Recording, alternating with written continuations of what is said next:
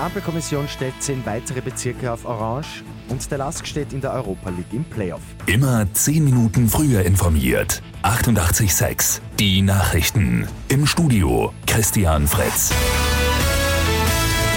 Die Corona-Ampelkommission hat zehn weitere Bezirke auf Orange gestellt. Die niederösterreichischen Bezirke Gmünd, Melk und Weidhofen an der Theier sind direkt von Grün auf die zweithöchste Stufe geschaltet worden. Fünf weitere niederösterreichische und zwei Tiroler Bezirke leuchten jetzt ebenfalls orange.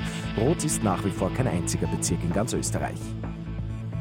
Unter dem Motto Fight Every Crisis gibt es heute den sechsten weltweiten Klimastreik. In Wien allein werden rund 30.000 Teilnehmerinnen und Teilnehmer erwartet. Der Lask hat in der Fußball-Europa League am Abend ein Ausrufezeichen gesetzt. Die Linzer schlagen den slowakischen Tabellenführer Dunajska Streda mit 7 zu 0. Damit steht der Lask im Playoff um den Einzug in die Gruppenphase. Dort geht es kommende Woche auswärts gegen Sporting Lissabon. Und noch UEFA Supercup im Duell Champions League gegen Europa League-Sieger setzt sich Bayern München gegen FC Sevilla mit 2 zu 1 nach Verlängerung durch. Und das Wiener Volkstheater startet heute mit der Bezirkstournee. Die gute Nachricht zum Schluss. Premiere ist heute Abend in der VHS Brigittenau und zwar mit der Komödie Barfuß im Park von Neil Simon. Mit 88,6 immer 10 Minuten früher informiert.